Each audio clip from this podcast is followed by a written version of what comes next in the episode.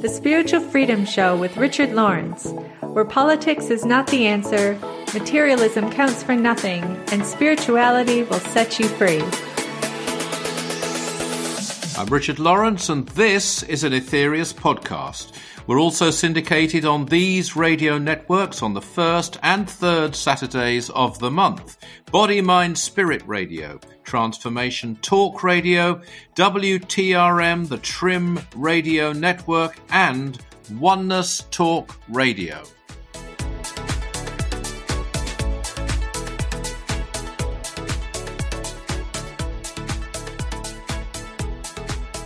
Welcome to the Spiritual Freedom Show. And once again, we're going to be listening to the thoughts of someone who's really dedicated to the nine freedoms, someone who possibly regards this, as I do, as their favorite set of teachings, uh, the greatest teachings that we have to live by, um, if not the greatest, among the greatest. And this person uh, we're going to hear from today is Julian Rosser. Uh, he is the husband of Lisa um, who we've already heard from. Uh, and Julian is a staff member at the Aetherius Society in Los Angeles. He's a full timer. He was full time over here in the UK for some while. Uh, he hails from New Zealand and was a regular presenter on the Mystic FM radio show. He's also a regular contributor to the Aetherius Society blog and many other things. People will be very familiar who are familiar with the society with Julian. So today, he's going to be talking from his own experience and his own study about an extract from a lecture by Dr. King on the first freedom. And of course, the first freedom, as our regular listeners will all know, is bravery. Bravery is essential in all things. For while the aspirant allows the negative accumulation of fear to discolor his outlook, he cannot ever truly aspire to freedom. You can't, you know. There's a wonderful little book called Light on the Path. It's only a tiny little book. It's a magnificent jewel of a book. An absolute jewel among jewels is that wonderful book. It says in that book, and this is true, that you come to a certain stage where you first look through the third eye, or the Christ Center, we, ter- we choose to call it. And this is the most awful, terrifying experience of your life. And it is true. In the name of heaven, my friends, it is true. You will go mad. You will probably end up by committing suicide, or you will be brave enough to go forward. Now, whosoever tells you different has not had this experience. I don't care whether he calls himself Swami XYZ or Master QFZ. He has not had that experience if he tells you different. The first time you look through here, you see yourself alone in the universe. Completely alone. I've always been drawn to the first freedom. I've read it hundreds of times and memorized it. And I've chosen this extract because to me, the opening sentence, namely, bravery is essential in all things, is one of the most important of all. To me, it's the perfect starting. And I feel that if I can get this right, then it's much easier for everything else in my life to follow from it.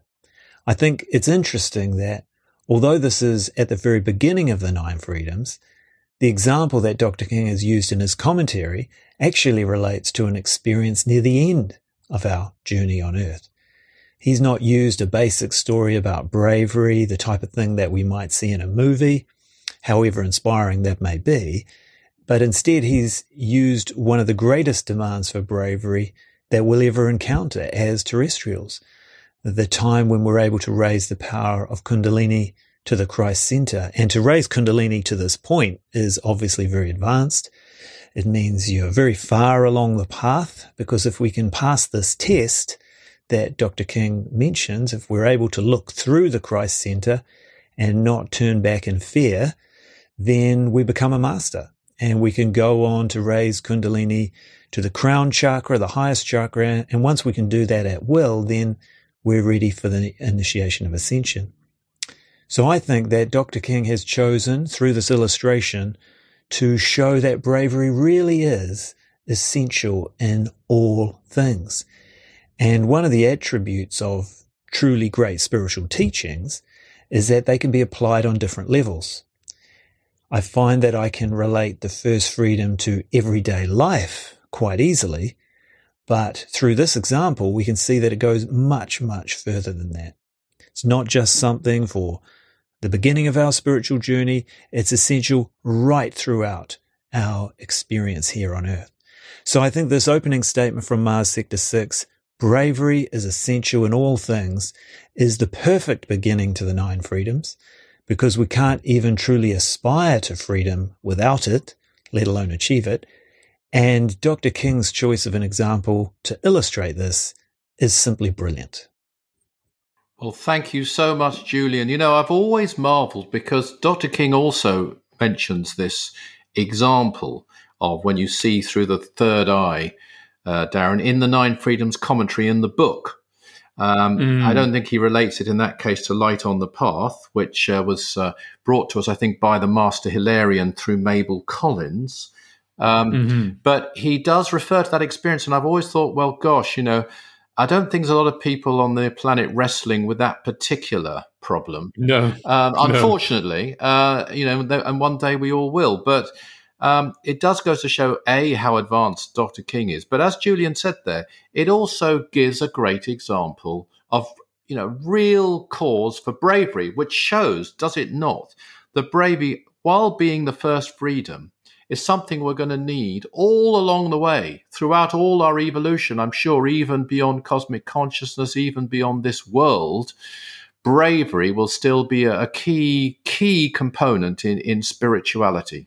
Yeah, because you can you could sort of get the wrong ideas. You know, you, you master bravery and then you kind of move on and do other things. But actually, as you've said, this is something that you know we can we have to demonstrate throughout the rest of our existence. And um, I think certainly you know, in his example there, as you say, Dr. King helps us appreciate this, um, I guess, the spectrum of experience across which we can apply these teachings, yeah. um, which I think, you know, which which which makes it even more relevant. I mean, not just for our everyday life, as Julian says, but you know, for for our evolution yeah. in totality. You know, one thing that really strikes me is that people who listen to this show are showing bravery, and people who start to live by these teachings, even more so are demonstrating bravery because it's not the easiest totally. thing to do. I mean, you know, I've heard so often, well, you know, I come from this culture, I come from that religion, I my family thinks this. And everybody thinks they have a unique set of conditions which makes it hmm. particularly yeah. difficult for them. Um, and you know that's how it obviously seems to not everybody, but to a lot of people. But actually, there, mm. there are mm. always difficulties, and always have been difficulties for anyone who takes firmly to the spiritual path. It's not unless you're extremely karmically fortunate, what your family, the people around you necessarily want you to do. And certainly the conditioning of the world definitely doesn't want you to do that. And it does take bravery to stand up and be counted and stick by your beliefs, particularly when they're not universally uh, uh, understood or believed in, possibly even by ignorant people, ridiculed, uh, to stand by them. That takes bravery. And I, I respect everybody who does that. Yeah, I think that that's got to be virtually a universal experience for everybody who's um, um, has this choice to to follow the path. I mean, it'd be a very rare person who's who's born into it in such a way that it it's it you know that there's virtually no friction around them. But most of us, as you say, yeah, I, I can certainly identify you know points in my life, and I'm sure you can too, where um, there were obstacles to overcome in, in in, in, in being able to recognize this this like um, this this intuitive voice inside of us that said, "Yes, that is what you need," um, and, and, then being able to actually act upon it despite everything you know going on around. Yeah, us. which is so, why I often say, because you hear this often in the New Age, just go with the flow.